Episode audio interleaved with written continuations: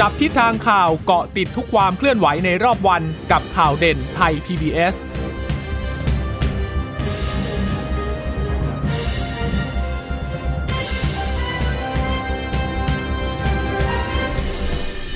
สวัสดีค่ะ สวัสดีค่ะต้อนรับคุณผู้ฟังสู่ข่าวเด่นไทย PBS นะคะ เราพบกันเป็นประจำทุกวันจันทร์ถึงศุกร์บ่ายๆแบบนี้ค่ะ มาอัปเดตข้อมูลข่าวสารที่เกิดขึ้นในรอบวัน กับดิฉันจีราชาตาเอี่ยมรัศมีและคุณพึ่งนภาคล่องพยาบาลค่ะ ค่ะ สวัสดีคุณผู้ฟังทุกท่านนะคะ ที่รับฟังเราอยู่ผ่านทางสถานีวิทยุที่เชื่อมโยงสัญญาณจากไทย PBS ด้วยนะคะอ่าบ่ายสามโมงอย่างนี้มีนัดกันทุกวันจันทร์ถึงศุกร์นะคะ ก็มาค่ะเกาะติดสถานการณ์ความเคลื่อนไหวที่เกิดขึ้นนะคะ เอาเริ่มเรื่องของ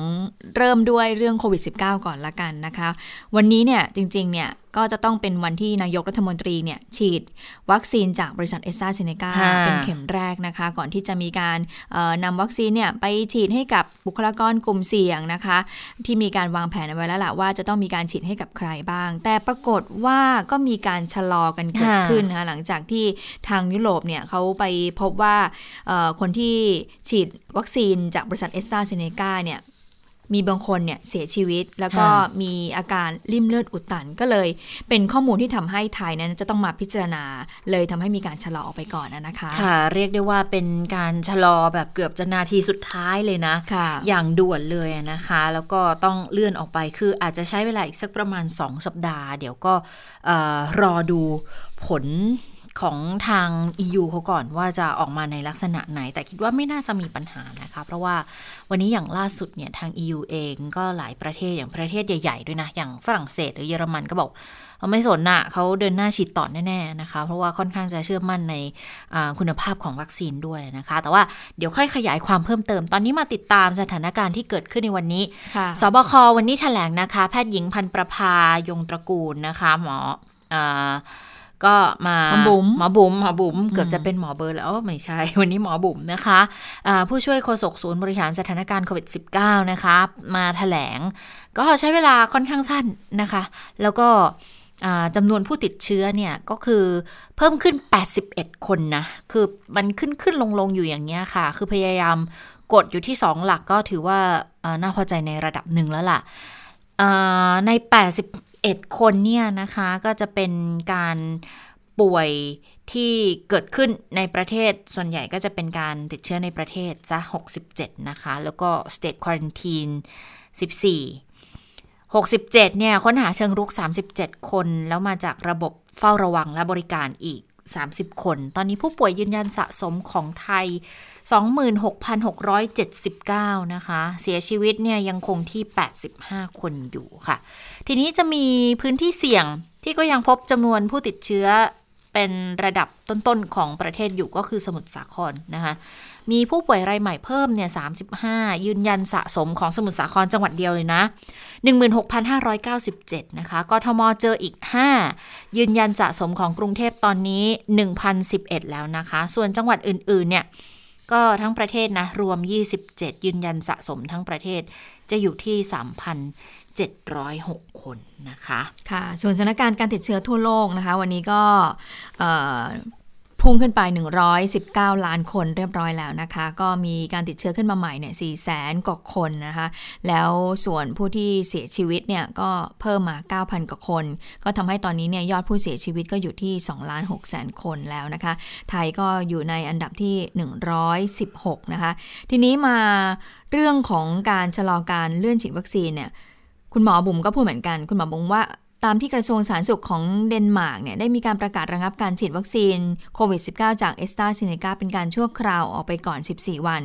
ก็มีอีก 6 ชาติในยุโรปเนี่ยที่มีการระงับการฉีดไปก่อนเช่นเดียวกันนะคะ พร้อมระบุถึงการรายงานผู้ฉีดว่าเกิดภาวะลิ่มเลือดอุดตันด้วยนะคะ ก็มีทั้งหมด 22 คนจากจำนวนผู้ติดเชื้อทั้งหมด 3 ล้านคนนะคะ ก็เป็นที่ทราบกันแล้วว่านายกก็เลยต้องเลื่อนไปก่อน ก็เลยเทำให้มีการพูดกันเรื่องนี้นะคะอันนี้นี่คือค่ะคุณหมอบุ๋มเนี่ยเขาแถลงตอนช่วงประมาณ 11โมงครึ่งใช่ไหมค่ะคะแต่ว่าไอเหตุของการเลื่อนเนี่ยมันเลื่อนตั้งแต่ช่วงเช้าแล้ว ตั้งแต่ค่ะช่วง9นาฬิกาที่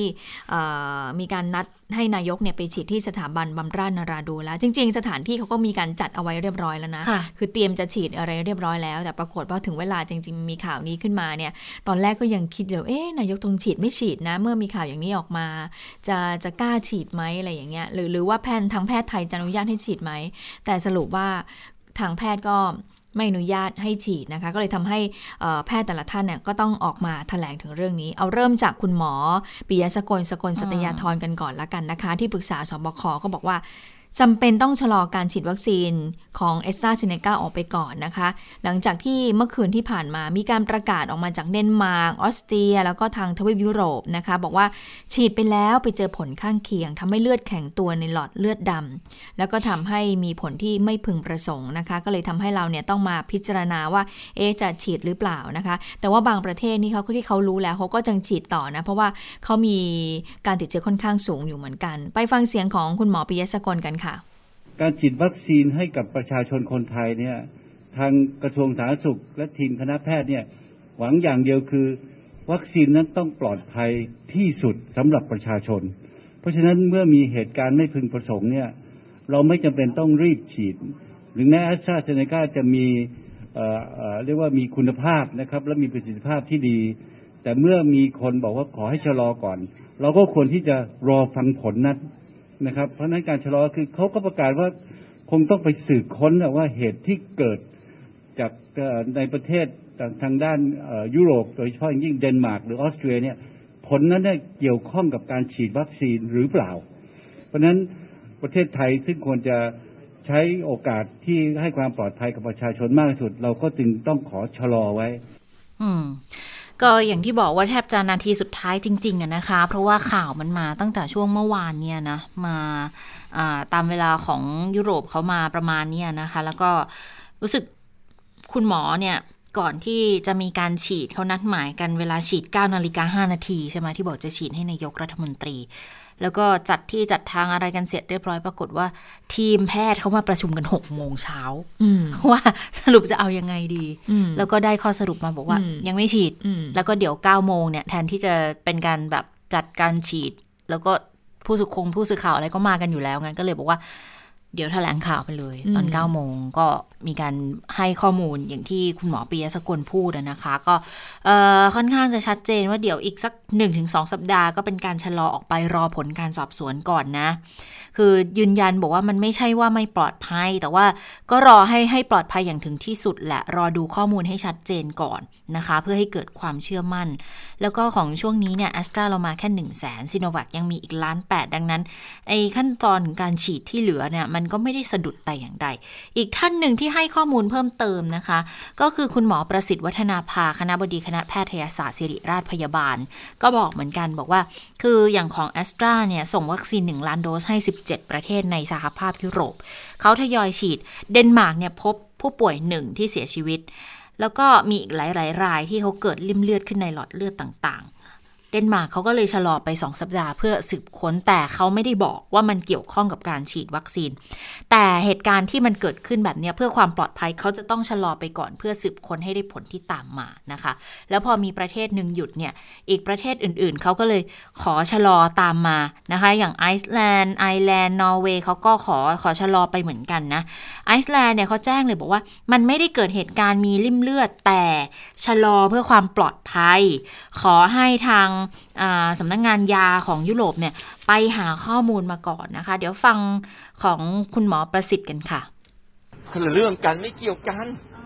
เนี่ยเดนมาร์กเขาก็ประกาศหยุดไอ้ประเทศทั้งหมดทุกเมื่อกี้เห็นไหมเขาก็ประกาศหยุดไปแล้ว อืมประกาศทั้งทั้งๆที่ประเทศก็ยังไม่มีก็ขึ้นอยู่กับว่า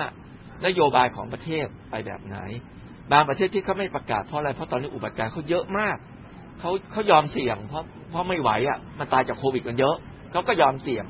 ถูกไหมแต่เป็นการยอมเสี่ยงภายใต้อย่างที่บอกอีเมลก็มาพูดเองว่า ฉันไม่ได้ไปเมื่อวานมาประกาศเอง ฉันไม่ได้ไปประกาศให้หยุดเลยนะ เพราะยังเชื่อว่าแอสตราดีอยู่เออแต่ว่าก็ในเมื่อประเทศไหนหยุดขบวนการก็ต้องมีการสืบค้นเขาก็ทำหน้าที่เข้าไปนี่นั้นก็ขึ้นอยู่กับประเทศ ถ้าประเทศเราเนี่ยวันนี้อุบัติการณ์ขนาดนี้ความเห็นผมอะสมเหตุสมผลที่จะชะลอ เพราะตอนนี้เราไม่ได้วันละห้าหมื่นนี่ถูกไหมไม่มีเหตุผลที่ต้องรีบร้อน และอีกอย่างหนึ่งเรายังมีแอสตราเรายังมีของไซโนแวคนะ ซึ่งในกลุ่มเสี่ยงก็ฉีดไปนั้นก็ยังทำหน้าที่ไปแล้วเราฉีดยังไงเราก็ไม่ได้ฉีดวันเดียวหมดเป็นล้านถูกไหมมันก็ค่อยๆทยอยฉีดงั้นสื่อนั้นก็ดำเนินการไปตามปกติก็เป็นการให้ข้อมูลเพื่อให้เกิดความเข้าใจที่ตรงกันนะนะว่า มันไม่ได้เป็นปัญหาที่คุณภาพของวัคซีน แต่ว่ามันเป็นปัญหาในเรื่องของอยากให้เกิดความชัดเจนมากกว่าเพื่อความปลอดภัยอย่างสูงที่สุดนะคะ แล้วตอนนี้ก็อย่างที่บอกว่า เขาก็มีข้อมูลค่อนข้างชัดเจนมาแหละ บางประเทศเขาก็บอกว่าแลกได้คือการที่จะเดินหน้าฉีดต่อจะเป็นประโยชน์กว่าการที่จะไปชะลออมฉีด หรือว่าการที่จะไม่ใช้ เพราะว่าช่างน้ำหนักกันแล้วเนี่ยอืมเอ่อสัดส่วนของการที่บางคนอาจจะแพ้รุนแรงหรือว่าอาจจะเกิดอะไรแทรกซ้อนเนี่ยอ่ามันน้อยมากเมื่อเทียบกับโดสที่มีการกระจายฉีดออกไปนะคะ ค่ะ และอย่างที่คุณหมอเมื่อสักครู่เนี่ยที่พูดก็คือว่าเอ่อบ้านเราเนี่ยไม่ได้ ติดเชื้อแบบเยอะฮะๆสี่ห้าหมื่นขนาดนั้นนะคะ เราก็ชะลอไปก่อนได้ จริง ๆ เราก็ไม่ต้องรีบนะ เพราะว่าจริงๆนะเอสตาเซเนกาจริง ๆ เข้ามาเนี่ยจะเข้ามาประมาณพฤษภามิถุนานู่นแน่เพราะฉะนั้นเนี่ยเราก็รอไปก่อนนะคะ ตอนนี้ก็ฉีดของซีโนแวคไปก่อน แล้ว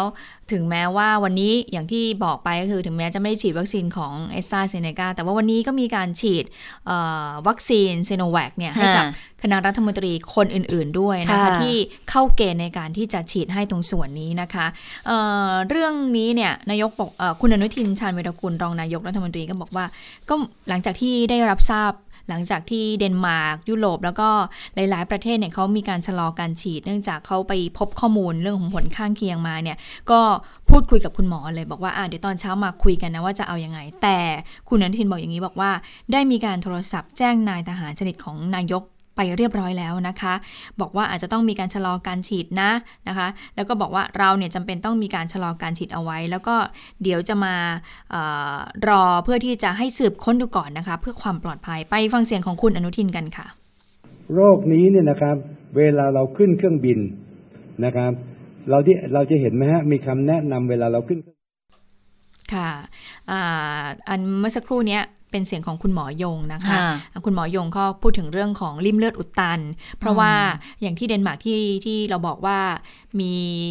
คนเสียชีวิตเนี่ยหนึ่งคนจากการที่ฉีดวัคซีนจากบริษัทเอสตราเซเนกาเข้าไปนะคะะปรากฏว่าทีนี้เนี่ย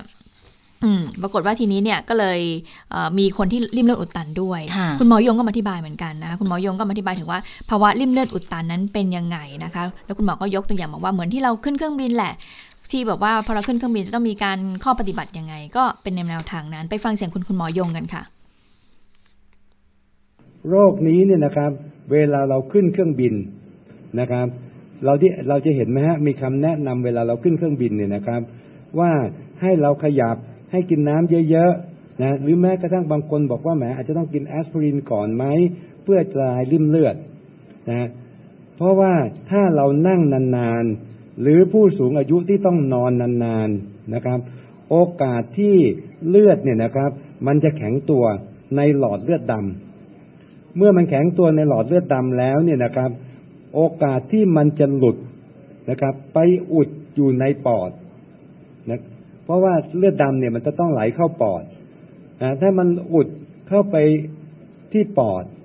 เลือดก็จะกลับเข้าปอดไม่ได้ โดยเฉพาะถ้าเป็นก้อนใหญ่ ๆ ก็อาจจะทำให้เกิดอันตรายถึงชีวิตนะครับ มันตรงข้ามกับไอ้เส้นเลือดที่ไอ้เกล็ดเลือดแม่ก้อนเลือดที่หลุดเข้าไปสมองนะฮะนี่ไม่เหมือนกันว่าส่วนใหญ่พวกนี้จะเกิดที่หลอดเลือดดำนะครับ และอุบัติการณ์อันนี้เนี่ยนะครับ จะพบมากในคนเชื้อชาติแอฟริกันกับยุโรปนะมากกว่าเอเชีย โดยปกติแล้วเนี่ยนะครับ คนยุโรปเนี่ย จะพบมากกว่าเอเชียถึงสามเท่านะครับ เราเชื่อว่าปัจจัยของพันธุกรรมเนี่ยเข้ามาเกี่ยวข้องกับโรคนี้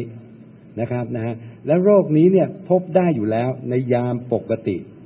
นะฮะในยามปกติ เพราะฉะนั้นเราจะเห็นว่าขึ้นเครื่องบินทำไมต้องคอย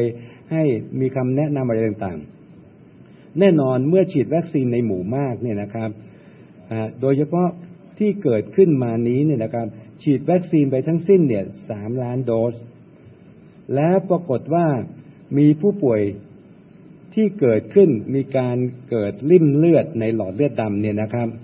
22ราย ในจำนวนนี้เสียชีวิตหนึ่งราย ใน3ล้านโดสเนี่ยนะครับ22ราย อุบัติการเนี่ยถ้าเปรียบเทียบจริง ๆ แล้วเนี่ยมันก็เท่ากับเจ็ดในล้านหมายถึงว่าโอกาสการเกิดนะครับ เท่ากับเจ็ดในล้านลายฮะทีนี้เจ็ดในล้านลายเนี่ยนะครับ แน่นอนก็ต้องมีการสอบสวนว่าเหตุการณ์ที่เกิดขึ้นเนี่ยเกิดขึ้นในภาวะปกติ ในคนธรรมดาที่ถึงแม้ไม่ได้ฉีดวัคซีน ก็เกิดหรือไม่นะครับ เท่ากันหรือเปล่านะครับ ถ้าบอกว่าฉีดวัคซีนแล้วเกิดมากกว่าในภาวะปกติ ก็ต้องไปหาสาเหตุว่าวัคซีนไปทำให้เกิดอะไร อืมนะคะก็คงจะต้องไปหาสาเหตุว่าวัคซีนทำให้เกิดไอภาวะริ่มเลือดอุดตันนี้หรือไม่นะคะ คุณหมอยงก็บอกอีกว่า การเลื่อนครั้งนี้เนี่ยเอ่อไม่ใช่ว่ามีปัญหานะ แต่ว่าเป็นอืมการเลื่อนเพื่อดูสถานการณ์ออกไป แล้วก็รอพิสูจน์ว่ามีความเกี่ยวข้องหรือเปล่านะคะกับวัคซีนตัวนี้นะคะ แล้ววัคซีนที่ใช้ในยุโรปเนี่ยกับวัคซีนแอสตราเซเนกาที่เราใช้อะคุณหมอยงก็บอกว่ามันเป็นคนละล็อตกันค่ะคนละโรงงานกันนะนะคะ เราใช้วัคซีนที่ผลิตจากโรงงานในเอเชียนะคะ การชะลอครั้งนี้เพื่อการตรวจสอบให้แน่นอนซะก่อนเอ๊ะก่อนหน้านี้เหมือนคุณยศตาเล่าให้ฉันฟังว่าวัคซีนที่เราได้มาอาจจะถูกตัดล็อตมาจาก เกาหลีเกาหลีใช่ไหมอ่าอันนี้ค่ะก็อาจจะเป็นไปได้นะที่เอ่อเขาบอกว่าผลิตจากโรงงานในเอเชีย การชะลอครั้งนี้ก็เลยต้องตรวจสอบให้แน่นอนก่อน แล้วคุณหมอก็ย้ำเหมือนหลาย ๆ ท่านนะคะบอกว่าประเทศไทยเนี่ยไม่ใช่ประเทศที่มีความเสี่ยงสูง การที่ไม่ได้เป็นประเทศเสี่ยงสูง แล้วก็มีการชะลอไป 5 วัน 7 วัน หรือว่าจะยาวนานกว่านั้น หรือ 14 วันเนี่ยมันก็ไม่ได้เกิดผลกระทบอะไรกับบ้านเราเลยนะคะฉะนั้นเพื่อความปลอดภัยค่ะ คณะกรรมการทั้งหมดก็เลยเห็นสมควรที่จะอืมให้ชะลอออกไปก่อน ไม่ได้บบอกนะว่าจะยุติการฉีดนะคะ ค่ะ ก็ก็เป็นแนวทางที่ตรงกันทุกคน ที่คุณหมอออกมาพูดกันวันนี้นะคะ เช้าวันนี้นะคะ รัฐมนตรีเองก็พูดในเรื่องนี้ด้วยเหมือนกันนะคะ ก็บอกว่าคือเพื่อความปลอดภัยนั่นแหละอืมเพราะนายกเองก็เป็นประชาชนคนหนึ่งเหมือนกันนะ แล้วก็สถานการณ์การระบาดในไทยเนี่ยมันก็ไม่ได้รุนแรงขนาดนั้น ยังอยู่ในภาวะที่ยังควบคุมได้อยู่การจะชะลอการฉีดออกไป มันก็ยังยังยังมีความเหมาะสมอยู่นะคะ เพื่อรอผลการสืบสวนเหตุการณ์ที่เกิดขึ้นในยุโรป แล้วก็เพื่อความสบายใจของทุกๆฝ่ายด้วยนะคะ คุณอนุทินก็บอกอีกบอกว่า เนี่ยมันก็แสดงให้เห็นถึงระบบสาธารณาสุขของไทยที่ที่เข้มแข็งที่ตื่นตัวนะ แล้วบอกว่าไม่ดื้อแพ่งด้วยไม่ใช่หน่วยกล้าตายอืมก็คำนึงถึงความปลอดภัยของประชาชนมากที่สุด ถ้าเสี่ยงกว่านี้เราก็เอ่อถ้าเสี่ยงกว่านี้เราก็ฉีดแล้ว คือ คือหมายถึงว่าถ้าจำนวนคนติดเชื้อเยอะ ๆ มากกว่านี้มาก ๆ เนี่ยนะ มันก็ต้องเสี่ยงที่จะฉีดนะ แต่ว่าถ้าหรือว่าถ้าถ้าสนใจแต่ว่าจะต้อง the show must go on แบบห่วงหน้าตาพูดไปแล้วว่าต้องฉีดก็จะต้องฉีดในวันนี้เนี่ย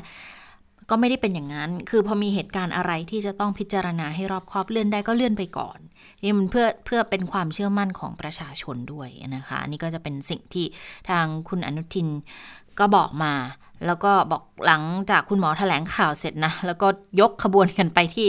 สถาบันบำราศนาราดูนก็อยู่ใกล้ๆกันนะคะไปให้กำลังใจไปสังเกตการณ์ด้วยนะคะ เพราะว่ายังมีการฉีดซีโนแวคให้กับคณะรัฐมนตรีบางส่วนที่เอ่อล็อตแรกเนี่ยตอนวันแรกยังไม่ได้ฉีด วันนี้ค่ะก็ฉีดของซีโนแวคค่ะ อย่างเมื่อสักครู่นี้คุณหมอยงก็อธิบายถึงเรื่องของภาวะริ่มเลือดอุดตันว่าอืมเป็นอย่างไรใช่ไหมคะ คุณหมอก็ย้ำนะคะว่าเดี๋ยวก็ต้องไปตรวจสอบก่อน คือเราไม่ต้องทำอะไรเลยเราอยู่เฉยๆเพียงแต่ว่ารอดูการสืบค้นข้อมูลจากทางฝั่งยุโรปแหละแล้วเราค่อยมาตัดสินใจว่าเราจะดำเนินการอย่างไรนะคะค่ะอีกท่านหนึ่งที่มีการพูดถึงเรื่องนี้ก็คือ คุณหมอธีรวัตรเหมจุธาผู้อำนวยการศูนย์วิทยาศาสตร์สุขภาพโรคอุบัติใหม่ โรงพยาบาลจุฬาลงกรณ์สภากาชาติไทย ก็อธิบายเหตุผลที่วัคซีนโควิด -19 ทำให้เกิดริ่มเลือดค่ะ คุณหมออธิบายอย่างนี้บอกว่า วัคซีนเนี่ยทำให้เส้นเลือดดำเนี่ยตัน แล้วก็เกิดเป็นริ่มเลือด หลุดเข้าไปในปอดนะคะ เป็นผลที่จากการที่วัคซีนเนี่ยกระตุ้นให้เกิดการอักเสบ แล้วกระทบทำให้เลือดข้น เหมือนคนที่ติดโควิด -19 แล้วเกิดการอักเสบ แล้วก็มีเลือดข้น ทั้งเส้นเลือดดำและแดงนั้นตัน แล้วก็มีลิ่มเลือด แล้วก็มีริ่มเลือดนะคะในหลายอวัยวะนะคะ คนที่ได้รับวัคซีนเนี่ย โดยถ้าตนเองมีภาวะอักเสบในตัวอยู่แล้ว อย่างเช่น ข้ออักเสบ หรือมีการอักเสบเนิ่นนาน มีเส้นเลือดหัวใจตีบอัมาพฤกษ์มีภาวะอ้วน สูบบุหรี่เป็นต้น อักเสบจากคุณเดิมที่มีเหล่านี้เนี่ยไปบวกกับอักเสบที่เผชิญกับการเกิดวัคซีนอีกเนี่ยก็จะรวมกันก็จะเกิดเลือดข้นดังกล่าว หรือคนคนนั้นเนี่ย สะอาดดีสบายดีอาจจะไม่มีภาวะดังกล่าว แต่ปฏิกิริยาตอบสนองเนี่ยรุนแรงกว่าธรรมดา ก็อาจจะได้รับผลข้างเคียงไปด้วยนะคะ ทั้งนี้อาจจะหมายถึงคนที่เคยติดเชื้อมาก่อนด้วย ที่ไม่รู้ว่าเคยติดเชื้อ แล้วก็ได้รับวัคซีนไป สรุปนะคะ คุณหมอสรุปบอกว่าวัคซีนเนี่ยเป็นของจำเป็น แต่คนเปราะบางเนี่ยย่อมเลือกวัคซีนที่ธรรมดาที่สุดเทคนิคโบราณเลย ก็เลยบอกไปเลยบอกว่า เทคนิคโบราณคืออะไรก็คือเชื้อตาย เชื้อตายที่ตอนนี้เราฉีดอยู่นี่แหละ ให้กับบุคลากรทางการแพทย์แล้วก็บุคลากรที่มีความเสี่ยงนะคะ ก็คือซีโนแวคจากจีนนั่นเอง ถ้าฟังข้อมูลจากคุณหมอเทียนวัดอย่างนี้ อย่างอย่างอย่างของดิฉันก็มี ถ้าฉีดเข้าไปก็มีอาจจะมีภาวะได้นะ เพราะว่าอาจจะมีภาวะของการมีภาวะข้ออักเสบเป็นทุนเดิมอยู่แล้ว เมื่อฉีดวัคซีนเข้าไป ก็อาจจะมีผลปฏิกิริยาเกิดขึ้นก็ได้ออันนี้ก็ต้องไปว่ากันก็ต้องไปพิจารณากันหมอว่าหมอจะให้ฉีดได้หรือไม่หรือว่าฉีดแบบไหนตัวไหนนะคะค่ะ ส่วนทาง EU อย่างที่เราพูดพูดกันเนี่ยนะ ก็มีการยืนยันอีกทีนะคะ จากทางสำนักการแพทย์ของสหภาพยุโรปก็ออกแถลงการเลยบอก ตอนนี้เนี่ยยังไม่ได้มีเครื่องบ่งชี้อะไรเลยนะ ว่าวัคซีนของแอสตราเซเนกาเนี่ยไปทำให้เกิดการแข็งตัวของหลอดของเลือดในหลอดเลือดดำนะคะก็เป็นการรายงานของทาง BBC เขาบอกว่าสหภาพยุโรปเนี่ยโดยสำนักงานการแพทย์หรือว่าอิมา อ่านว่าเอมมาหรืออิมมาก็ไม่รู้นะคะของ EU เขาออกแถลงการบอกว่า ก็ไม่พบเครื่องบ่งชี้ว่าวัคซีนป้องกันโควิด -19 ที่พัฒนาโดยออกซ์ฟอร์ดและบริษัทแอสตราเซเนกาจะทำให้เกิดความเสี่ยงต่ออาการแข็งตัวของเลือดในหลอดเลือดดำนะคะหลังจากที่เดนมาร์กที่นอร์เวย์เนี่ยเขาระงับการฉีดวัคซีนแอสตราเซเนกาด้วยความกังวลนะคะบีบีซีก็รายงานด้วยบอกว่า คือ มีชายอายุ 50 ปีในอิตาลีคนหนึ่งเขาเสียชีวิตจากการอุดตันของหลอดเลือดดำส่วนลึก หลังจากที่ฉีดวัคซีนป้องกันโควิดของ a s t r a z เซ e c a แล้วก็มีรายงานด้วยบอกว่า มีผู้ที่เกิดอาการแข็งตัวของเลือดในหลอดเลือดดำ30 คน ในจำนวนคนที่ได้รับวัคซีน a s t r a z เซ e c a ในยุโรปไปแล้ว 5 ล้านคน คือ 5 ล้านมี เหตุการณ์ลักษณะนี้ขึ้นมา 30 คน คืออาการแข็งตัวของเลือดในหลอดเลือดดำเนี่ยสาคน ถ้าเทียบอัตราส่วนมันก็ไม่ได้สูงขนาดนั้น แต่ว่าเพื่อความปลอดภัย ก็ทำให้เกิดความ มั่นใจกันก่อนดีกว่า แต่ว่าจริง ๆ ในช่วงการถแถลงข่าวคุณหมอเขาอธิบายเยอะเหมือนกันนะคะ บอกว่ามันมันไปชี้ชัดบอกมันเป็นผลจากวัคซีนไม่ได้มันต้องไปดูหลายอย่าง บางทีเขาอาจจะมีโรคประจำตัวอยู่แล้วเขามีภาวะเสี่ยงในการที่เลือดจะแข็งตัวง่ายอยู่แล้วนะคะ ดังนั้นมันจะไปโทษอย่างเดียวมันก็อาจจะไม่ได้เหมือนกัน ก็ต้องรอดูข้อมูลหลาย ๆ ด้านเหมือนกันนะคะ แน่นอนว่าการที่เลื่อนฉีดวัคซีนมาเป็นอย่างนี้ก็ต้องมีปฏิกิริยา แล้วก็มีความเห็นที่อาจจะตรงกันข้ามกับทางรัฐบาลสักนิดสักเล็กน้อยนะคะอย่างอดีตรองนายกรัฐมนตรีคุณจาตุรนต์ ฉายแสงค่ะ ก็ออกมาพูดถึงเรื่องนี้เหมือนกันนะคะ โดยคุณจาตุรนต์เนี่ยย้อนไปเลย ย้อนไปถึงตั้งแต่ตอนแรก ๆ ที่นายกไม่ได้ฉีดซีโนแวคเนี่ยเพราะว่าไม่ใช่สำหรับผู้ที่อายุเกิน 60 ใช่ไหมและขณะนั้นเนี่ยก็มีแอสตราเซเนกาเข้ามาแล้วเนี่ยแต่ก็ยังใช้ไม่ได้ แล้วตอนนั้นก็มีการถกเถียงกันอยู่ว่าในหลายประเทศยุโรปว่าวัคซีนเนี่ยของบริษัทเนี่ยควรใช้กับผู้ที่อายุเกิน 65 ปีหรือไม่ ต่อมาบางประเทศก็ออกมายอมรับว่าใช้แอสตราเซเนกากับผู้ที่มีอายุมากได้ คุณจาตุรนต์บอกอีกบอกว่า แต่ล่าสุดบางประเทศเนี่ยในยุโรปก็มีการชะลอใช้วัคซีนแอสตราเซเนกาออกไป เนื่องจากสงสัยว่าอาจจะมีผลต่อการเกิดลิ่มเลือด บางประเทศก็ไม่เห็นด้วยนะคะแต่ขณะที่ไทยไทยก็เลยบอกว่าอะโอเค อย่างนั้นก็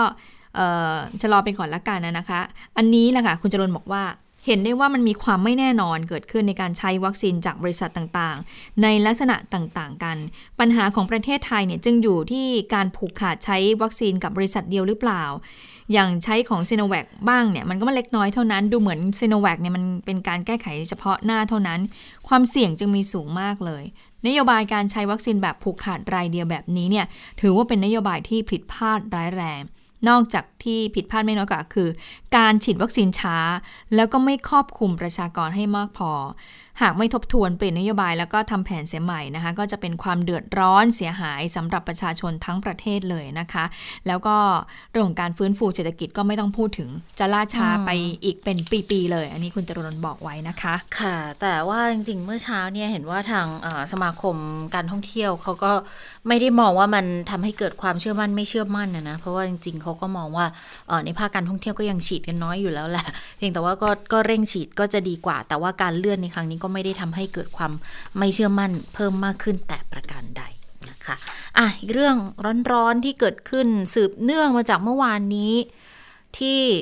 อ๋อแต่เดี๋ยวก่อนขออนุญาตไปข่าวนี้นิดนึงนะคะ เป็นช่วงเวลาที่น่าจะมีการประชุมอยู่ณขณะนี้แหละ หรืออาจจะประชุมเสร็จไปแล้วหรือเปล่าไม่แน่ใจนะคะ ก็คือนายกรัฐมนตรีจริงวันนี้เนี่ยตอนแรกบอกว่าช่วงเช้า ถ้าฉีดวัคซีนเสร็จ ก็ปฏิบัติหน้าที่ตามปกติใช่ไหมคะพอไม่มีการฉีดวัคซีนแล้วเนี่ยก็ทำงานเลยนะคะ แล้วในวันนี้มันมีสิ่งที่ต้องจับตาอยู่นิดนึง นั่นก็คือเรื่องของการเป็นประธานการประชุมคณะกรรมการข้าราชการตำรวจ หรือว่ากตรที่สำนักงงานตำรวจแห่งชาติ ประชุมเริ่มบ่ายสองนะคะ ก็จะเป็นการประชุมสองคณะต่อเนื่องเลย คือที่เขาจับตากันเนี่ย นั่นก็คือการกำหนดตำแหน่งใหม่ขึ้นเป็นการเฉพาะสำหรับตำรวจระดับพลตำรวจโทสี่ตำแหน่ง พลตำรวจตรีสี่ตำแหน่งนะคะ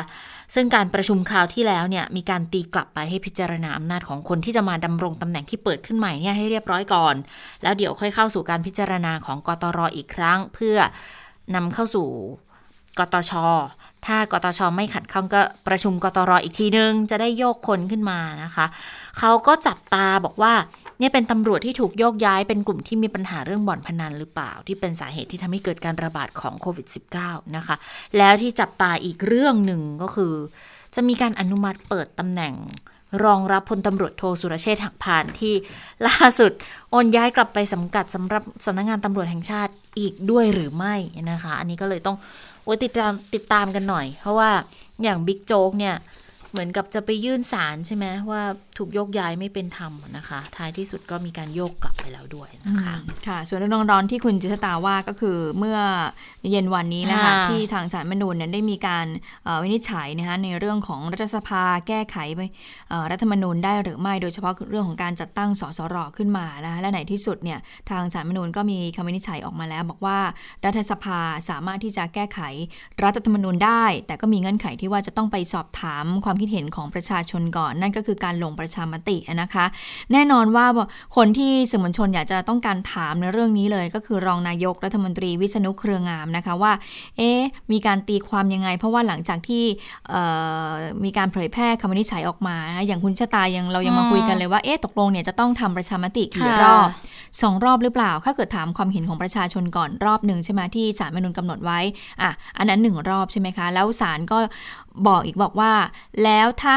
มีการจัดทำร่างธรรมนูญแล้ว เสร็จแล้วเนี่ยจะต้องไปสอบถามประชามติจากประชาชนอีกนะคะว่าเห็นด้วยกับร่างนี้หรือไม่ อันนี้คือเบื้องต้นอย่างน้อยๆที่เราพูดกันเนี่ยก็คือ 2 ครั้งใช่ไหมการทำประชามติ แต่ทีนี้ปรากฏว่ามันก็มีการตีความออกมาว่า เอ๊ะ จริง ๆ แล้วเนี่ยจะต้องทำสามรอบซะด้วยซ้ำนะคะ ซึ่งแต่ละรอบเนี่ยก็ใช้เงินประมาณในการทำประชามติเนี่ยสามพันล้านบาท ถ้าสามรอบเนี่ยก็หมื่นล้านเลยหรือเปล่านะคะ เรื่องนี้ก็ไปถามรองนายก รองนายกว่ายังไงบ้าง เขาบอกว่าผมเข้าใจว่าอย่างนี้นะคะ รองนายกบอกว่าเป็นเรื่องของสภา เพราะว่าทางศาลเนี่ยก็ออกมาบอกแล้วว่า รัฐสภาสามารถที่จะเดินหน้าแก้ไขรัฐธรรมนูญได้นะคะ โดยวาระหนึ่งวาระสองเนี่ยไม่ได้มีปัญหาอะไร แต่ปัญหาอยู่ที่วาระสามเนี่ยจะลงมติได้หรือไม่ เป็นอีกเรื่องหนึ่ง ซึ่งประธานสภาก็ได้มีการบรรจุวาระนี้เข้าไปที่ประชุมรัฐสภาในวันที่ 17 มีนาคมนี้แล้วในเวลา9นาฬิกา30 นาที ก็คงจะต้อง ไปว่ากันในสภา ก็คือคงจะต้องเอาเรื่องนี้ไปถกกันในสภา แต่ว่าจะมีการลงมติวาระสามหรือไม่เดี๋ยวก็คงไปดูกันอีกที ถ้าสภาเห็นว่าไม่ควรโหวตก็ไม่โหวตอาจจะเลิกไปเฉยๆเลยก็ได้นะคะ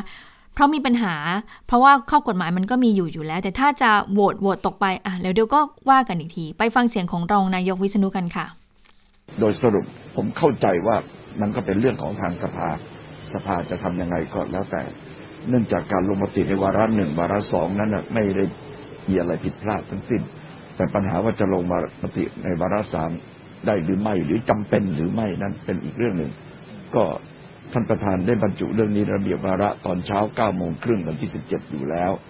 ก็คงจะว่ากันในสภา ถ้าสภาเห็นว่าไม่ควรจะโหวตก็ไม่โหวตก็เลิกไปเฉยๆเพราะว่ามันมีปัญหาข้อกฎหมายอยู่เหมือนกัน แต่ถ้าสภาเห็นว่า ก็ไม่เป็นไรโหวตไป แล้วก็สุดท้ายถ้าหากว่าจะต้องทำประชามติก่อน ก็เอาไว้ก็คิดกัน ก็สามารถจะทำอย่างนั้นได้ แต่ว่าความเสี่ยงมันก็จะเป็นว่าเมื่อคำวินิจฉัยออกมาอย่างนี้ แล้วมันก็มีฝ่ายที่เขาก็ไม่ก็จะเห็นด้วยกันอยู่แล้วในวาระสามไม่ว่าจะมาจากซีกของวุฒิสภาหรือซีกของสมาชิกสภาผู้แทนราษฎรก็ตาม จึงมีโอกาสเป็นไปได้สูงว่า เมื่อจะนำเข้าสู่การลงมติในวาระที่สามเนี่ย ก็อาจจะหนึ่งไม่มีคนไม่มีคนมาประชุมสองมาแต่งดออกเสียงซะเพราะไม่รู้ว่ามันจะทำยังไงดี หรือมิฉะนั้นก็คือสามลงมติไม่เห็นชอบผ่านไปก็คือคว่ำเสียให้มันตกไปเลย จะได้จบเรื่องแล้วค่อยไปเริ่มต้นกันใหม่ จะเริ่มกันทั้งฉบับโดยลงประชามติก่อนตามที่สารมนแนะนำหรือจะลงจะเริ่มต้นในการทำเป็นรายมาตรา ก็คงจะ สามารถไปคิดอ่านกันต่อไปได้ความเห็นความเห็นของอาจารย์อาจารย์คิดว่าในทั้งหมดนี่คือความเห็นของผมวาระสามโหวตได้ไหมอาจารย์อาจารย์มองว่า ไม่ทราบ เพราะผมไม่ได้เห็นคำวินิจฉัยนั้น แต่ว่าเนี่ยมันคงจะไม่มีอะไรผิดพลาดที่จะโหวตแต่ว่าโหวตแล้วก็อาจจะไม่ผ่าน ซึ่งก็เป็นวิธีที่ดีสุดที่ทำให้เรื่องมันจบลง ดีกว่าคาเอาไว้อืม ถ้าฟังอย่างนี้ก็คือว่าก็คือมีการเปิดประชุมแหละ แล้วก็มีการเอ่อลงมติในวาระสามแต่จะโหวตผ่านหรือไม่รองนายกบอกว่าก็ไม่รู้นะอาจจะไม่ผ่านก็ได้นะเอ่อในเรื่องนี้ที่ รองนายกวิษณุบอกว่ายังไม่เห็นคำวินิจฉัยเนื่องจากว่ายังไม่ได้เห็นคำวินิจฉัยฉบับเต็มค่ะ เพราะเมื่อวานเนี่ยอืมที่มีการเผยแพร่ออกมาเนี่ยเป็นเพลง press release จากทางศาลนะคะ เนื่องจากว่าเอ่อในคดีเนี้มันมีมันมีการร้องให้ศาลรัฐธรรมนูญตีความใช่ไหมคะไม่มีคู่กรณีไม่มีคู่ความศาลศาลก็เลยได้ออกสรุปออกมาเผยแพร่ออกมาไม่กี่บรรทัดนี้ แต่ทีนี้หลายคนเนี่ยเขาก็อยากเห็นว่าในคำวินิจฉัยเต็มเนี่ยเขาจะว่าอย่างไร เพราะจะมีแต่ละท่านก็จะบอกถึงเหตุผลเลยแต่ละคนแต่ละคนเนี่ยเป็นอย่างไรนะคะก็เลยมีการบอกว่าโอ้ยจริงๆอะอยากเห็นนะคำวินิจฉัยเต็มเป็นยังไง เห็นบอกว่าส่งไปที่ทางประธานรัฐสภาแล้วนะคะ ก็คงจะได้อ่านกันเต็มๆแล้ว แต่เมื่อวานนี้ก็เหมือนคุณชวนก็มาบอกแล้วนะ คุณชวนก็บอกว่ายังไงเนี่ยวาระสามก็คงจะเดินหน้าต่อไปแล้ว การลงมติในวาระหนึ่งและวาระสองก็ไม่ได้โมฆะด้วย ก็ถือว่าเป็นการดำเนินการตามขั้นตอนนะนะคะ ค่ะ อันนี้ก็แล้วแต่เลยเนาะว่าใครจะตีความจะอะไรยังไงมานะเป็นเรื่องที่ค่อนข้างที่จะหลากหลายอยู่เหมือนกันนะอืมอาจารย์พรสันอะไร นะคะ อาจารย์พรสันเมื่อเช้าเนี่ยที่เออที่ออกในในรายตอบการโจทย์เมื่อค่ะคืนออกเมื่อคืน อาจารย์บอกว่าจริงๆการวินิจฉัยของศาลเนี่ยเป็นอะไรที่ยังต้องให้มาตีนั่นควาต้องมตีนะความ คือแล้วยัแต่งละคนแบบอืมก็ตีความตามที่ตัวเองเข้าใจหรือตีความเพื่อให้เกิดประโยชน์กับตัวเองให้ได้มากที่สุด แล้วใครจะเป็นคนเคาะอะไรทีเนี้ยเพราะศาลเคาะออกมาแบบนี้ อาจารย์ยุทธพรเขาก็บอกแล้วว่าศาลไม่อาจจะเขียนอะไรได้มากกว่านี้ ถ้าเกิดเออเขียนมากกว่านี้นั่นคือหมายถึงว่าศาลเป็นศาคลนก็ที่ออฟไซด์เหมือนกันใช่เป็นคนใช่ไหมที่เอ่อเขียนบทบัญญัติกฎหมายด้วยอ่าตัวเองเลยมันจะมากมันจะมากใช่เกินไป เพราะฉะนั้นมันได้แค่นี้แหละค่ะแต่เพียงแต่ว่าเรื่องนี้มันถูกกลับไปที่สภาแล้วสภาค่ะจะต้องไปหารือกันว่าสภาใช่จะทำอย่างไรค่ะ ก็คือต้องอยู่ที่สภาอีกแหละต้องไปคุยกันให้เข้าใจ ซึ่งวันนี้นะเอ่อเบื้องต้นเนี่ยนะ ฝ่ายค้านเขาก็ออกมาบอกแล้วเนี่ยฝ่ายค้านก็ เขาจะขอโหวตคือยังไงเขาก็จะขอโหวตยืนยันเดินหน้าลงมติวาระสามนะคะ ที่พักเพื่อไทยเนี่ย คือเมื่อวานเขาตั้งเอ่อเขาตั้งเขาตั้งวอรูมใช่ไหมอ่าคะติดตามอ่าติดตามผลพอมีคำวินิจฉัยออกมาเนี่ยเขาก็บอกเดี๋ยวเขาขอดูรายละเอียด แล้วเดี๋ยวเขาคุยกันอีกที แล้ววันนี้เขาก็ขอออกมาประมาณหนึ่งแล้วอะนะ ก็คือบอกว่าเออ คือคุณคุณสมพงษ์นะคะ ก็บอกว่ายัตติของฝ่ายค้านที่เข้าสู่การพิจารณาของที่ประชุมสภาเนี่ยคือต้องการแก้ไขเพิ่มเติมรัฐธรรมนูญ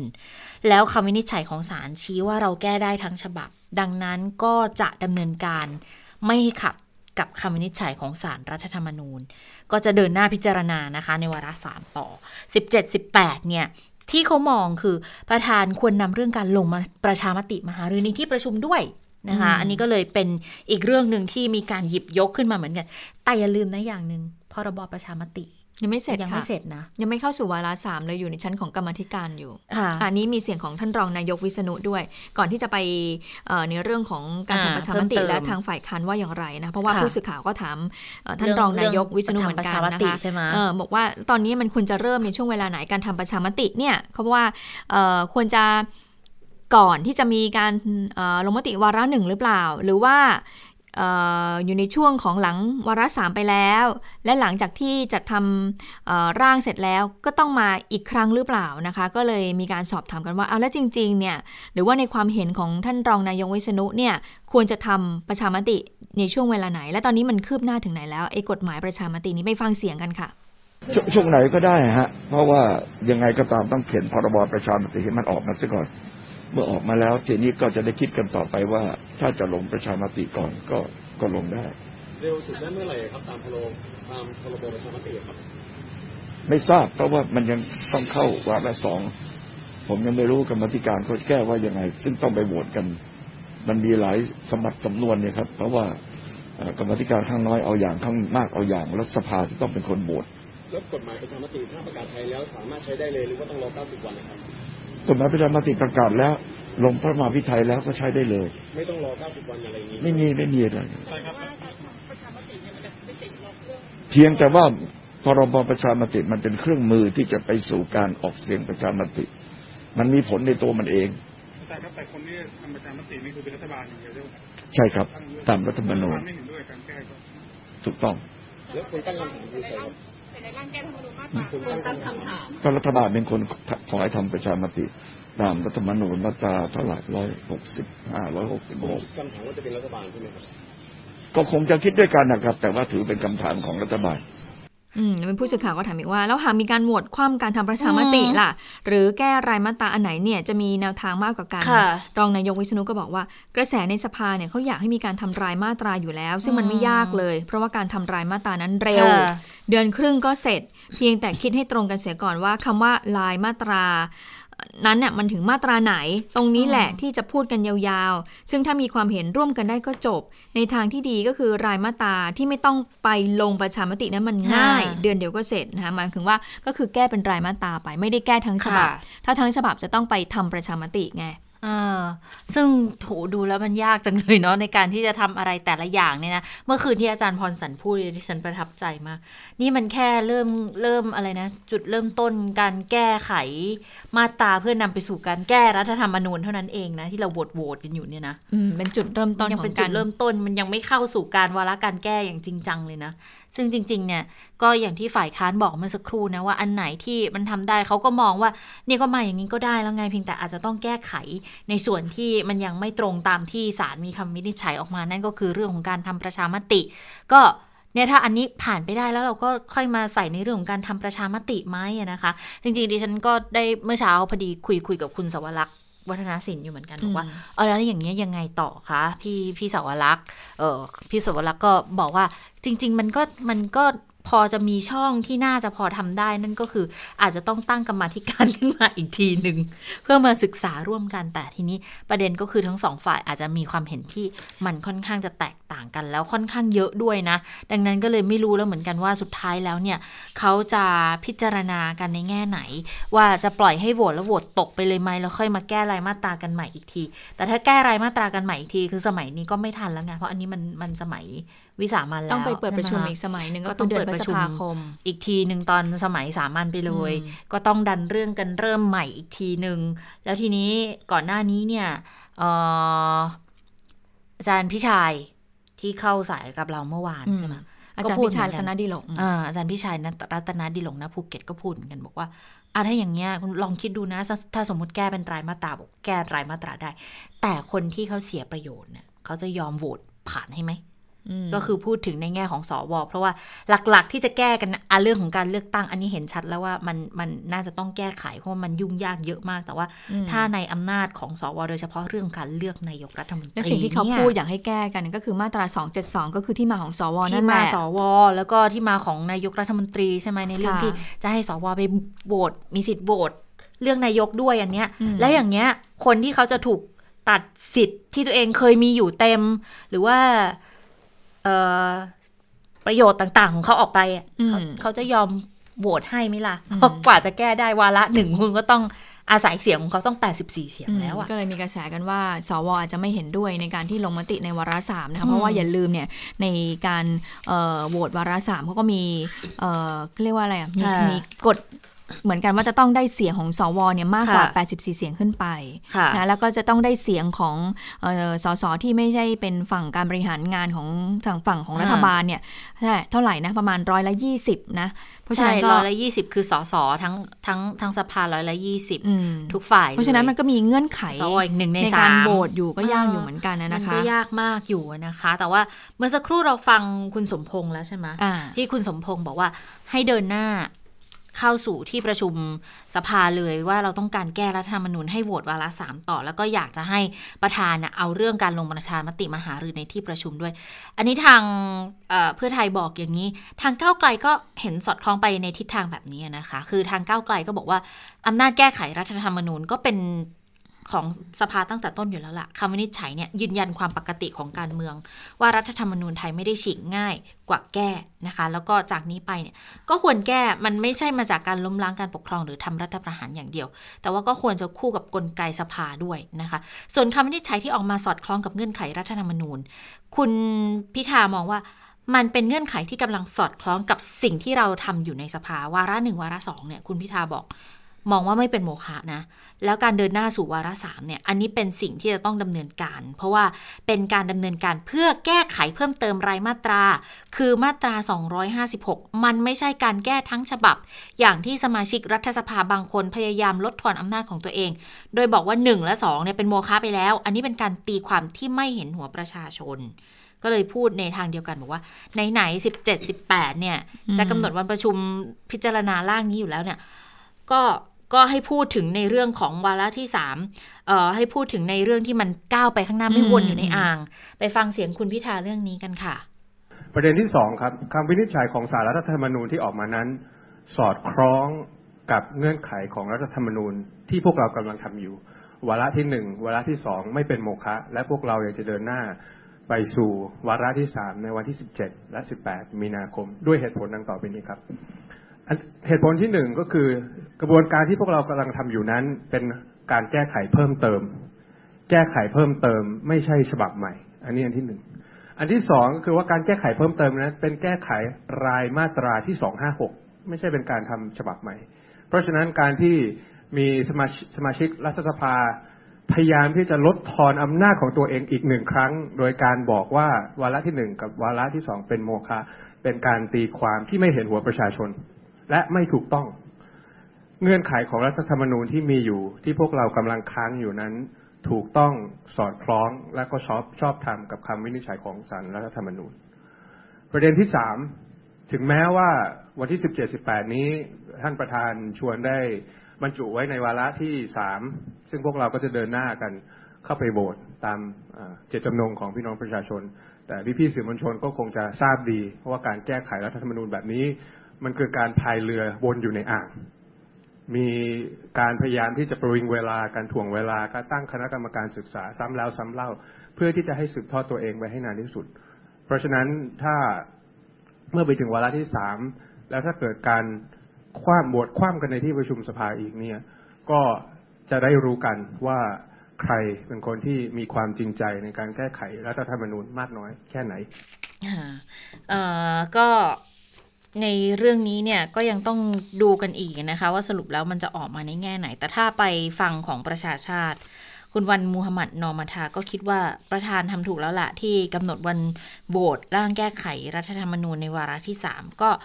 ที่ประชุมเนี่ยก็ต้องพิจารณาเห็นชอบเรื่องนี้อย่างเดียวว่ารับหรือไม่รับการเอาเรื่องอื่นมาพิจารณาก่อนคิดว่าประธานรู้ดีว่าถ้าทำแบบนั้น ก็เท่ากับเรื่องที่พิจารณาเนี่ยตกไปแล้ว อีกประเด็นก็คือการแก้รัฐธรรมนูญใช้เวลามากว่าหนึ่งปีแล้วนะคะ เพื่อหาทางออกของประเทศ คิดว่ารัฐบาล สวและรัฐสภาต้องเห็นว่าการแก้รัฐธรรมนูญเนี่ยมันเป็นทางออกสำหรับวิกฤตประเทศนี้จริง ๆ ถ้าจะคว่ำหรือจะไม่โหวต มันก็จะไปค้านกับคำวินิจฉัยของศาลนะ ดังนั้นก็เลยต้องมองว่าต้องโหวตวาระที่ 3 ต่อไปนะคะฉันว่าเรื่องมันอีกยาวเลยเนาะเพราะว่าถ้าสมมติว่าทำประชามติอีกก็จะต้องเออไปคิดปีถ้อยคำแล้วข้อความอีกนะ ที่จะให้ประชาชนนั้นเข้าใจง่ายๆด้วย เพราะว่ามีผู้สื่อข่าวก็ถามเหมือนกันบอกว่า สภามีความกังวลหรือเปล่าในเงื่อนของเงื่อนเวลานะคะที่ระบุว่าจะต้องเลือกสสรภายใน 30 วันเนี่ยซึ่งจะทำไม่ทันกับการทำประชามติหรือเปล่านะคะ เรื่องนี้คุณพิจารณ์ ชาวพัฒนาวงศ์นะคะ ก็มีการรองหัวหน้าพักเก้าไก่ก็บอกว่า ก็ต้องทำประชามติสอบถามประชาชนก่อน ที่จะถึงกระบวนการลงพระปรมาภิไธยแล้วก็ประกาศเป็นพระราชกิจสิกา โดยเราสามารถทำประชามติถามประชาชนว่า เห็นด้วยกับร่างแก้ไข รัฐธรรมนูญที่ผ่านวาระสามนี้หรือไม่ แล้วก็ถามเป็นคำถามพ่วงไปในคราวเดียวกันเลยกับการทำประชามติว่า จะให้มีการเลือกตั้งสสรเพื่อให้มันจัดทำร่างรัฐธรรมนูญทั้งฉบับหรือไม่ แค่สองคำถามนี้ที่ฉันว่าถามว่าประชาชนเข้าใจไหม งง เอาใหม่สิ ร่างแก้ไขรัฐธรรมนูญที่ผ่านวาระสามนี้ เห็นด้วยกับร่างแก้ไขรัฐธรรมนูญวาระสามหรือไม่ คือพูดจริง ๆ เขาแก้อะไรคุณรู้ไหมแก้อะไรเนี่ยเออจริงๆเขาแก้แค่สองห้าหกไม่ใช่เหรออืมเพื่อให้เปิดทางสสรได้ไม่ใช่เหรออืมเนี่ยแค่นี้ก็งงกันแล้วว่าใช่สรุปว่ามันยังไงกันแน่นะคะ เอออะทีนี้ถ้าไปดูที่วุฒิสภานะคะ ก็เขามองกันบอกว่า เดี๋ยววันที่ 15 ค่ะ คุณพรเพชรวิชิตชนลชัยประธานวุฒิสภา จะเรียกวิปวุฒิสภามาหารือถึงข้อกฎหมายที่เกิดขึ้นหลังหลังมีคำวินิจฉัยของสารรัฐธรรมนูญออกมาว่าจะเดินหน้ายังไงนะคะ ก็มองว่าความเห็นต่างตอนนี้เนี่ย เป็นเพราะว่ายังไม่มีใครเห็นคำวินิจฉัยกลาง ดังนั้นก็ต้องพิจารณาคำวินิจฉัยกลางก่อนว่ามีรายละเอียดยังไง ก็เป็นเป็นในทิศทางเดียวกับของคุณชวนเนาะคุณชวนก็บอกเดี๋ยวรอคำวินิจฉัยกลางก่อน แล้วมันจะได้เอ่อทำความเข้าใจได้มากยิ่งขึ้นด้วยนะคะค่ะเอ่อจะไปต่ออีกนิดนึงไหมคะหรือว่าจะไปต่างประเทศเลยคะส่วนใหญ่มันก็จะเป็นความเห็นแล้วล่ะอืมอย่างเออของสวสมชายก็บอกไปต่อไม่ได้แล้ว ฟันธงรัฐธรรมนูญถึงทางตันอืมเอ่อ คุณคำนวณก็บอกว่าขอเบรกก่อนลงมติวาระสามเกรงว่าจะหวั่นจะขัดกับรัฐธรรมนูญ รอคำวินิจฉัยกลาง อันนี้คุณคำนวณนะคะ คุณคำนวณอืมก็โหวตให้ผ่านนะ ตอนวาระหนึ่งวาระสองอ่านะคะสรุปว่าเดี๋ยวอ่ารอสวอีกทีแล้วกันค่ะนะคะ ที่มีกระแสว่าสวจะไม่เห็นด้วยกับการโหวตในวาระสามเพราะว่าค่ะเดี๋ยวสวจะมีการประชุมกันในสัปดาห์หน้านะคะ ก็คือวันที่ 15 มีนาคมค่ะ ค่ะแล้วค่ะมาติดตามสถานการณ์ในต่างประเทศกับคุณสวรักษ์กันสวัสดีคุณสวรักษ์ค่ะสวัสดีค่ะ สวัสดีค่ะ คุณผู้ฟังสวัสดีทั้งสองท่านค่ะ ก็เดี๋ยวมาเสริมแล้วกันนะคะ เรื่องของวัคซีนแอสตราเซเนกาในมุมมองของต่างประเทศค่ะคือจะบอกว่าจังหวะเวลาประจวบเหมาะจริงค่ะๆนะคะไอ้ที่กลายเป็นข่าวว่าเอ่อสงสัยกันว่าวัคซีนตัวนี้เนี่ยจะทำให้เกิดเอ่อลิ่มเลือดนะคะ สาเหตุก็เพราะว่ามีชายวัย 50 ปีในประเทศอิตาลี เขาบอกว่าเสียชีวิตหลังจากได้รับวัคซีนตัวนี้ แต่จะบอกว่าประเด็นในทำนองเนี้ยมันไม่ใช่เรื่องใหม่ ถือว่าเป็นเรื่องปกติของการพัฒนาวัคซีนด้วยซ้ำและไม่ใช่แค่แอสตราเซเนกาอย่างของไฟเซอร์อืม BioNTech ก็มีเหมือนกันค่ะนะคะยิ่งเยอะและยิ่งถ้าเป็นช่วงแรกๆ ช่วงของการทดสอบ แล้วก็เพราะว่ามีคนอาสาสมัครป่วยอะไรอย่างเงี้ยก็ต้องมีการระงับการฉีดซึ่งถือว่าเป็นนกลไกตามปกติ แต่จังหวะเวลามาก่อนที่นายกรัฐมนตรีของไทยจะฉีด ก็เลย มีการถแถลงข่าวค่อนข้างด่วนกันถือว่าเป็นเรื่องใหญ่เรื่องโตนะคะ แต่ว่าอะไปดูในแง่มุมของต่างประเทศนะคะ คือวัคซีนพูดถึงแอสตราเซเนกาเนี่ยต้องบอกว่าเป็นวัคซีนที่ได้รับความน่าเชื่อถือมากที่สุดตัวหนึ่งนะ ได้รับการอนุมัติเป็นตัวแรก ๆ ของโลกตัวแรกของโลกเนี่ยไฟเซอร์ค่ะแอสตราเซเนกาเนี่ยคือเป็นตัวที่สองและไปดูชื่อสถาบันที่เขาร่วมพัฒนา มหาวิทยาลัยออกซฟอร์ดน่ะ ของอืมอังกฤษน่ะ นี่คือสถาบันแบบ top 5 top 10 ของโลกนะคะ ดังนั้นวัคซีนที่ผลิตโดยสถาบันเนี้ย คือเขาร่วมมือกับเอ่อบริษัทแอสตราเซเนกาเนี่ย ถือว่ามีความน่าเชื่อถือ แต่เวลาเราพูดกันแอสตราเซเนกาเนี่ย จริงๆนี่เป็นชื่อบริษัทนะคะ วัคซีนจริง ๆ เนี่ยเขาชื่อว่าโควิชิลด์นะคะอ่าแต่เราคนไทยเราคุ้นปากกันแล้วว่าแอสตราเซเนกาทีนี้ ข้อดีของแอสตราเซเนกาเนี่ยคือเขาใช้วิธีการผลิตที่เรียกว่า recombinant คืออันนี้เป็นเทคนิคเก่าที่เขาใช้ผลิตวัคซีนกันมาเป็น 10 10 ปีแล้วนะคะ ก็คือไปเอาไวรัสที่ทำให้เกิดโรคหวัดในลิง แล้วก็เอามาผสมกับสารพันธุกรรมจากไวรัสโควิด -19 มารวมตัวกันนะคะ มันจะไปช่วยกระตุ้นให้ร่างกายสร้างภูมิคุ้มกันขึ้นมา เพื่อต่อต้านไวรัสโควิด -19 และเนื่องจากเป็นเทคโนโลยีที่ใช้มาเป็น 10 ปีแล้วดังนั้น ความชำนาญก็มีผลิตง่าย และผลิตได้ครั้งละมาก ๆนะคะ และที่ดีไปกว่านั้นคือมันสามารถเก็บในตู้เย็นธรรมดาได้ มันจะต่างกับพวกของโมเดอร์นาของไฟเซอร์ ที่ต้องแช่ในอุณหภูมิติดลบ 70-80 องศานะคะ อันนั้นแพงด้วยเก็บรักษาขนส่งก็ยาก แต่ AstraZeneca เนี่ย ดีใช้ง่ายแล้วก็ราคาถูก ดังนั้นเนี่ยถือได้ว่าเป็นหนึ่งในวัคซีนแห่งความหวัง เพราะว่ามันเข้าถึงง่าย แม้แต่องค์โครงการโควัคที่องค์การอนามัยโลกเขาร่วมด้วยเนี่ยนะคะ ยังเลือกใช้วัคซีนตัวนี้เลย ดังนั้นเมื่อดูปัจจัยทุกอย่างแล้วเนี่ย คือความน่าเชื่อถือมีสูงมากนะคะ แต่มีข้อดีมันก็ต้องมีข้อเสีย ข้อข้อด้อยของวัคซีนตัวนี้เนี่ยคือผลการทดสอบประสิทธิภาพ ค่าเฉลี่ยเนี่ยอยู่แค่ 70.4%เท่านั้น คือถ้าเป็นสถานการณ์ปกติเนี่ย คุณหมอก็จะบอกว่า วัคซีนน่ะมีประสิทธิภาพแค่ 50%เนี่ยถือว่าใช้ได้แล้วดีแล้ว แต่เนื่องจากว่าวัคซีนที่มีอยู่ในท้องตลาดตอนนี้นะคะ ประสิทธิภาพเฉลี่ยเนี่ย 90%ขึ้นทั้งนั้นไงทีนี้พอมาเทียบกับ a s t r a z เซ e c a ที่มีแค่ 70%ก็เลย ดูด้อยกว่าตัวอื่นๆ แต่ถ้าถามว่าถ้าเป็นสถานการณ์ปกติ 70%นี่ถือว่าดีมากๆนะคะ แล้วก็ไปดูอีกมุมหนึ่งว่าทำไม AstraZeneca ถึงน่าเชื่อถือ เพราะว่าตอนนี้นะคะ นี่เป็นวัคซีนที่ทั้งโลกอนุมัติใช้มากที่สุดนะคะ ข้อมูลล่าสุดเนี่ยคือ 75 ประเทศนะคะ แต่อันดับหนึ่งเนี่ยยังเป็นของไฟเซอร์และ BioNTech รองลงมาอันดับ 3 เนี่ย เป็นวัคซีนโมเดอร์นาของสหรัฐอเมริกา ตามมาด้วยวัคซีนของรัสเซียแล้วก็ซิโนฟาร์มของจีนนะคะอะอย่างที่บอกว่า ข้อข้อสงสัยล่าสุดของ a s t r a z เซ e c a เนี่ยก็คือใช้ฉีดไปแล้วเนี่ยเกิดริ่มเลือด แต่ว่ามันมีข้อกล่าวหาอีกเรื่องหนึ่ง อันนี้ก็ก็เป็นอีกประเด็นหนึ่งนะคะ คือก่อนหน้านี้มีรัฐบาลของเยอรมนีเป็นผู้เชี่ยวชาญนะคะ แนะนำว่าคนที่อายุเกิน 65 ปีเนี่ยไม่ควรฉีดวัคซีนของ a s t r a z เซ e c a สาเหตุ เพราะว่าเวลาการทำทดสอบในอาสาสมัครเนี่ย กลุ่มเป้าหมายตัวอย่างที่เป็นผู้สูงอายุ อายุ 65 ปีขึ้นไป มันมีน้อยเกินไปอืมมันก็เลยยังไม่สามารถพิสูจน์พิสูจน์ได้ชัดๆว่า ผู้สูงอายุฉีดแอสตราเซเนกาแล้วมันป้องกันได้จริงไหม เพราะว่าตัวอย่างอาสาสมัครน้อยเกินไปน้อยเกินไปอืมแค่นั้นเองคือเขาไม่ได้บอกว่าไม่ได้ผลเพียงแต่ว่ามันเป็นข้อกังขานะคะ แต่ว่าตอนนี้เวลาผ่านมาหลายประเทศที่เคยออกมาตั้งคำถามก็ คือไม่ได้ติดใจประเด็นนี้แล้วแหละก็มองแล้วเนี่ย มีข้อดีมากกว่าข้อที่น่าสงสัยอืมดังนั้นหลายประเทศในยุโรปก็คือกลับมาฉีดวัคซีนแอสตราเซเนกาแล้วนะคะ แต่ว่าจากที่ที่ฉันอ่านเนี่ย อันนี้เป็นเกร็ดนะ คุณผู้ฟัง คืออย่างที่บอกว่าวัคซีนตัวนี้มันมีทั้งเกรดที่ใช้เทคโนโลยี mRNA ค่ะอันนั้นคือต้องเก็บอุณหภูมิติดลบ 70 องศาอืมก็จะมีของไฟเซอร์ มีของโมเดอร์นาราคาก็แพง แต่ในความเห็นของชาวยุโรปเนี่ย เขามองว่าวัคซีนที่ใช้เทคโนโลยี mRNA เนี่ย เป็นวัคซีนเกรดพรีเมียมอืมเข้าใจเลยใช่ไหมเกรดพรีเมียมเข้าใจ แล้วแพงเป็นพิเศษอย่างเงี้ยเหรอคะดีดีเป็นอ๋อพิเศษ แล้วแอสตราเซเนกาเนี่ยก็เหมือนแบบเป็นของแบบที่คุณภาพกลางด้อยกลางเออกลางได้ไหมกลางกลางได้ทั่วไหมไปกลางอืมค่อนบนอยู่นะเพราะหกสิบเปอร์เซ็นต์นี่เจ็ดสิบเนี่ยอ่าโอ้สิบโอ้ก็ได้นะนะ แล้วก็ และหลาย ๆ ประเทศในยุโรปเขามีวัคซีนใช้หลายตัว เหมือนกับคนเลือกได้ไงใช่แล้วเขาบอกว่าคนยุโรปคนยุโรปส่วนใหญ่ ไม่เลือกแอสตราเซเนกาอืมเพราะเขาบอกว่าไม่ใช่ของพี่ไม่ใช่วัคซีนแบบพรีเมียมอืมอืมนะคะเนี่ยมันก็จะไม่มีโยงไปวัคซีนพาสปอร์ตอีกนะ เพราะคือสมมติว่าเราสมมติว่าเราฉีดของซีโนแวคแล้วเราจะค่ะเดินทางไปฝั่ง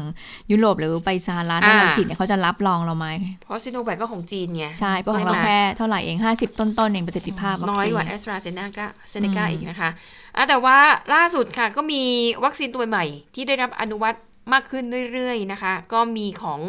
จอห์นสันแอนด์จอห์นสันกับ n o v a v a x ของของแคนาดาที่ค่ะสหภาพยุโรปเนี่ยก็อนุมัติเพิ่มเติม โหแล้วก็บอกว่าของ n o v a v a x เนี่ย ทางบริษัทเอง เขาบอกว่าผลการทดสอบประสิทธิภาพสูงถึง 96.4%จะเยอะไปไหนกัน จะเยอะ ถ้าในอนาคตมีตัวไหนบอกว่าครบร้อยเปอร์เซ็นนี่ก็น่าจะมีความเป็นไปได้นะคะ ของ Johnson and Johnson นี่ก็มาจากสหรัฐอเมริกาอะอันนี้ก็ประสิทธิภาพถือว่าดี และจุดเด่นของตัวนี้คือ ฉีดเข็มเดียว Johnson ของอเมริกาเหรอคะใช่ค่ะอืมฉีดเข็มเดียวจบ อันนี้ชื่อบริษัทแต่ว่าชื่อบริษัทลูกจริง ๆ ที่ผลิตวัคซีนอะอีกชื่อหนึ่งนะอืมแต่ว่าเนื่องจากคน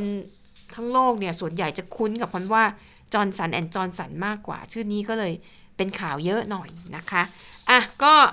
ถือว่าตอนนี้มีตัวเลือกเยอะขึ้นแล้วนะคะสำหรับวัคซีนแต่ว่าเราจะได้เมื่อไหร่นั่นอีกเรื่องหนึ่งนะคะอ่าอะปิดท้ายไปดูปฏิกิริยาของเจ้าชายวิลเลียมหน่อยนะคะ หลังจากที่เจ้าชายแฮร์รี่พระอนุชา ออกมาให้สัมภาษณ์ที่สะเทือนราชวงศ์อังกฤษ ก็มีนักข่าวก็ไปไปรอเข้าเฝ้าแหละ แล้วก็ ตั้งคำถามกับพระองค์ว่าเออมีความเห็นอย่างไรอะไรกับเรื่องนี้นะคะ ที่บอกเนี่ยเจ้าชายแฮร์รี่กล่าวหาว่าราชวงศ์อังกฤษเหยียดผิวพระองค์มีความเห็นอย่างไรอืมซึ่งเจ้าชายแฮร์รี่เนี่ยขออภัยเจ้าชายวิลเลียมนะคะก็ตรัสว่า ราชวงศ์อังกฤษไม่ได้เหยียดผิว แล้วพระองค์เองเนี่ยก็ไม่ได้พูดคุยกับพระอนุชาเนี่ยตั้งแต่มีการเผยแพร่บทสัมภาษณ์ทางโทรทัศน์นะคะ ก็พูดแค่นี้สั้นๆอืม แต่ที่น่าสนใจก็คืออะต้องติดตามกันต่อไปว่าจากนี้แรงกระเพื่อมเนี่ยจะนำไปสู่การเปลี่ยนแปลงในราชวงศ์อังกฤษหรือไม่ค่ะเพราะว่าสมเด็จพระราชินีก็ทรงออกแถลงการมาแล้วนะว่า ตระหนักถึงปัญหาที่เมแกนได้ได้ได้พูดขึ้นมา แล้วก็คงจะต้องมีการหารือเรื่องนี้กันเป็นการภายในค่ะนะคะเอาละค่ะทั้งหมดก็คือข่าวเด่นไทย PBS วันนี้นะคะ เราทั้ง 3 คนลาไปก่อน สวัสดีค่ะ สวัสดีค่ะ สวัสดีค่ะ